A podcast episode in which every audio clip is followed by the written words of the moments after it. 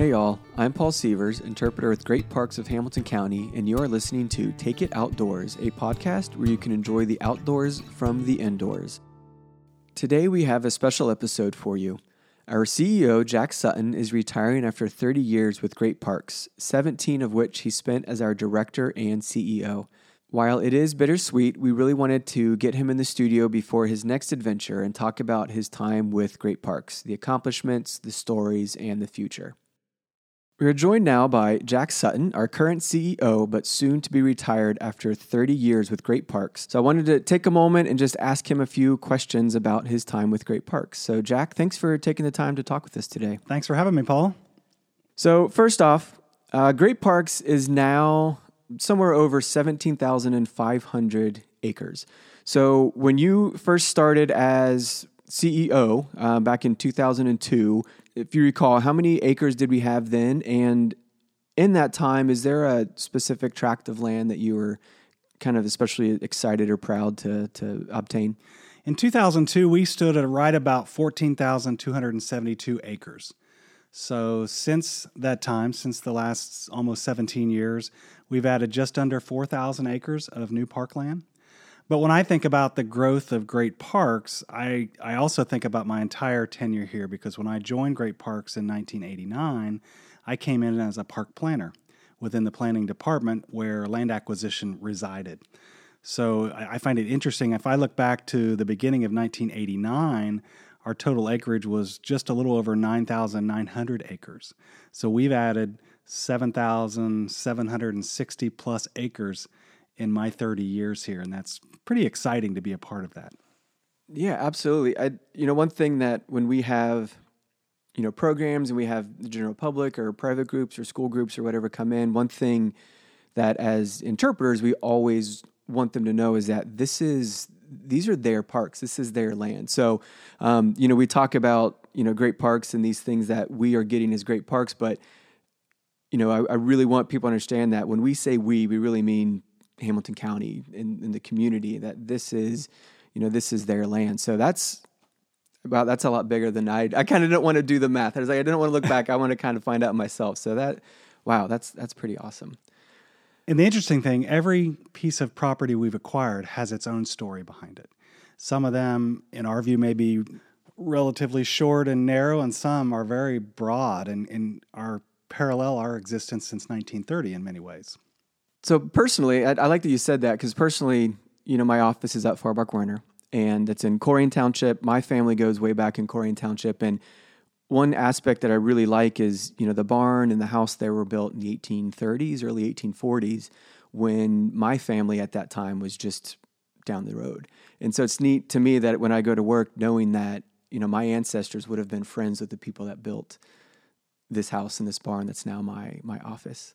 Yeah, it makes it much more tangible, makes it yeah. much more a part of your life today and when you were growing up. Absolutely, absolutely. Paul, one of the one of the projects I'm very proud of here is the establishment of Glenwood Gardens. And from a land acquisition standpoint, it has a story that's I think most people would find quite surprising. So as you know and you've heard me talk about in various uh, update meetings, Great Parks was established in 1930 and our very first park was Sharon Woods. But as we look back at board minutes and board records of the planning activities that occurred in the early 1930s, our board at that time were looking at three different properties. One was called Columbia Park at the time and is now what we know as Shawnee Lookout. A second property was called the Sheff Farm on Sheffield Road. Uh, they chose not to acquire that and they went for the parcel in Sharonville that today we know as Sharon Woods. But the Sheffield Road property has now become Glenwood Gardens. And the Park District continued a conversation with that family, even from the 30s, on and off. When I joined the Park District in 89, we kind of began the conversation again, and I had the fortune to spend time with that current property owner. Uh, his name was Ralph Burschnell. Mr. Burschnell has since passed away. But I can remember in the early 1990s visiting him at his farm in his barn and in his office in his barn, he had a sign over the door that said World Headquarters. And Ralph was a very unique individual. He was a banker, very shrewd, very smart, but his family had owned that property all his life. And we were very interested in seeing preserved. And eventually we were able to accomplish that. But the, the funnest memory I have of visiting Ralph in his world headquarters is we would meet in a small office, and the office had a desk, an office chair, and no other chairs for guests. And when we would come over, myself and another employee, uh, we would be required to sit on the feed sacks on the floor, noticeably lower than Mr. Bursnell's desk chair. and I'm sure he did that for a reason. Uh, but all in good humor, and we eventually were able to acquire his property. In fact, his mother, when she passed, she bequeathed the house and 11 acres of what is now Glenwood Gardens, and we were able to purchase uh, a considerable amount more to, to round out the size of the park. I didn't. I've never heard that story. That's pretty. That's kind of neat. That I mean, all three of those are now parks that they had originally looked at. And, that's, I mean, a beautiful, such a beautiful property. To and, and another tie to history is Ralph's grandfather was named Ralph Rogan, who was one of our first three park commissioners, who was appointed in 1930.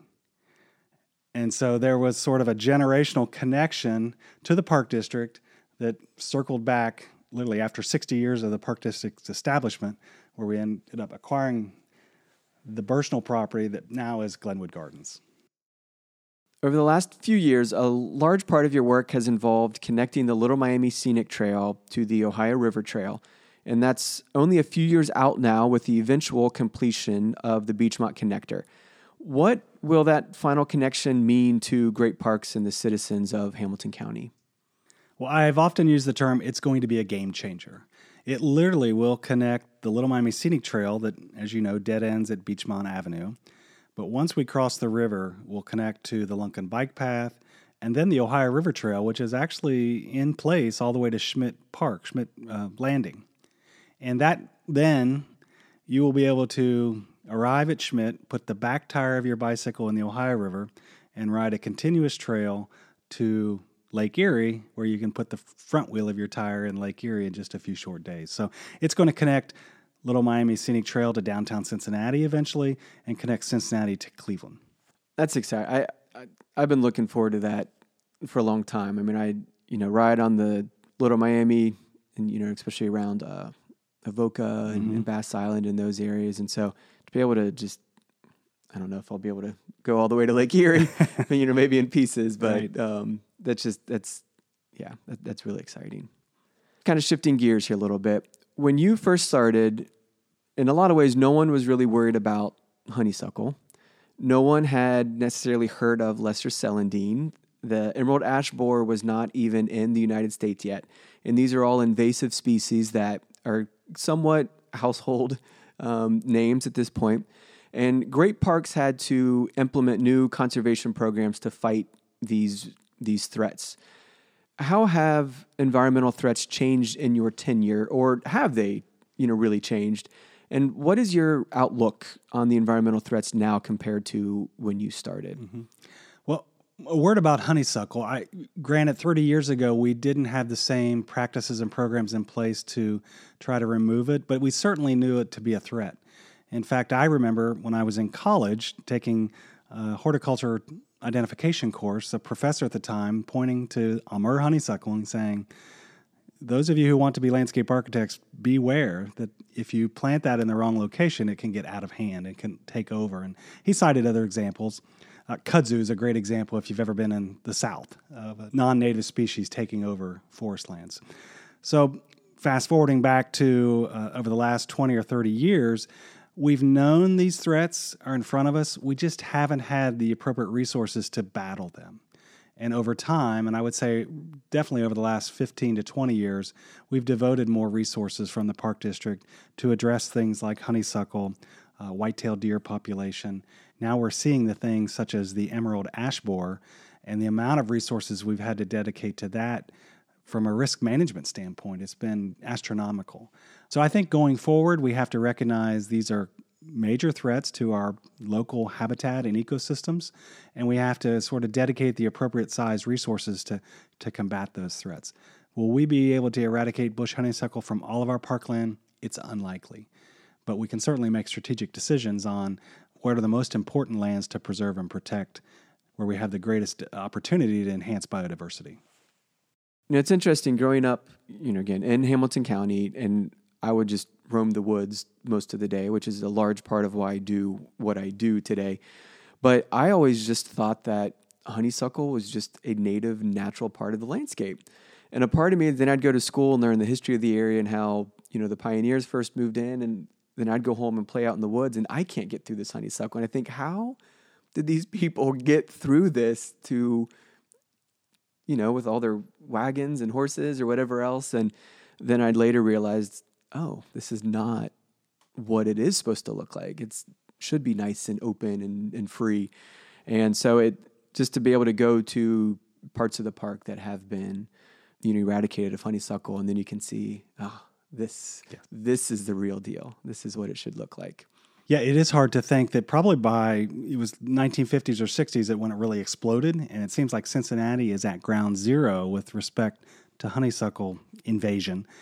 And I would encourage listeners to not only come to one of their great parks to see it, but venture outside the region just a little bit. So, for example, there's a Versailles State Park in Versailles, Indiana, not but an hour from Cincinnati. There's very little honeysuckle there even today. It hasn't landed there yet.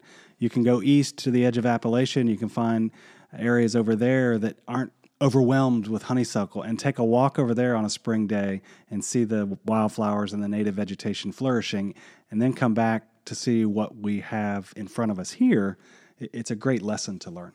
You can almost, I feel like you can almost just drive west through Indiana sometimes and just see the line where it almost stops. I mean, it's almost like a physical line. It's like, oh, there's honeysuckle. Now it's gone mm-hmm. because it just hasn't. Yeah. And hopefully it won't go too much further than it already has. So. Do you have a favorite experience or story from your time with Great Parks that you'd like to share? And I left this one kind of open ended, like giving you no, you know, just any any type of experience. Yeah, I the one I've thought about over the time. Obviously, there's many experiences, but the one I reflect on often is something that happened within the first couple years of me joining Great Parks. One of the very first projects I was involved with was the the acquisition of the land and the development for Shaker Trace Trail at Miami Whitewater Forest. And I was a park planner at the time, and so the role I played was to develop a master plan for what would become Shaker Trace. I, I did the layout. I worked with a surveyor, had the survey surveyor basically survey in the alignment, the proposed alignment for this trail. Then myself, a person from land management, and our park engineer, we literally walked the eight mile trail uh, over the course of two days. And as we walked it, we would look at the alignment, kind of forward, backward, and, and we would make physical changes within the alignment. And one of the changes I proposed, I said, now let's let's shift this over just a little bit more. I want to get more of a curve so it has a sweeping effect. And as we shifted it over, John Klein, the land manager, walks the new alignment, reaches down and pulls up an arrowhead. So the the giggle I get is had I not made that adjustment, and they were kidding me all day long about making so many adjustments. Had we not made that adjustment, John would have never found that arrowhead that day. Uh, but they also kidded me for uh, creating so many S curves in the Shaker Trace Trail. You know, when that when that it brings up some good memories for me. You've actually brought up quite a few good memories for me. But when that trail first opened, my parents had the brilliant idea of taking my sister and I to walk that whole outer loop. I, I mean, I was 11, 12 years old. That was a long day. That was a very long day. And I mean, I look back now, like, I love that trail. I've been on that trail. I, I can't even count, you know, how many times I've done that whole trail. But, um, well, did you know, Paul, that much of that land was formerly owned by the Shakers in the 19th century? Uh, there were three Shaker uh, families, settlements, and their name for that village was the Lonely Plain of Tribulation. That may have been what you felt like that day. Yeah. Yeah. oh, I have to call my dad whenever we get done here and let him know. Lonely Plain of Tribulation. That's, yeah. So now that that trail's been in place for quite a while, when you go and do that trail again, is there anything that you look at that say oh, we should have done this differently, or you know, are you happy with what it is? I guess I think we got it right. I mean, you can always rethink something, but you know, as a planner, as a landscape architect, I literally designed it on on the topo and map and took into effect features and then the idea of developing more wetland spaces. But one of the aha moments is out about mile marker 3.2, 3.4. It's where there's a shelter up on top of Knoll. And if you look back south, and I didn't realize this at the time so much, but when you look back south, you see the wetlands kind of off to your right, and you see the ridge line that is where our radio cell tower is in the background, and pretty much almost 180 degrees is protected parkland, protected viewshed. So I'm a I really enjoy views, long distant views, and that was one that is I think is spectacular because it's going to be that way forever no matter what happens in terms of housing development. What you see from that particular point should stay relatively uh, undeveloped over time.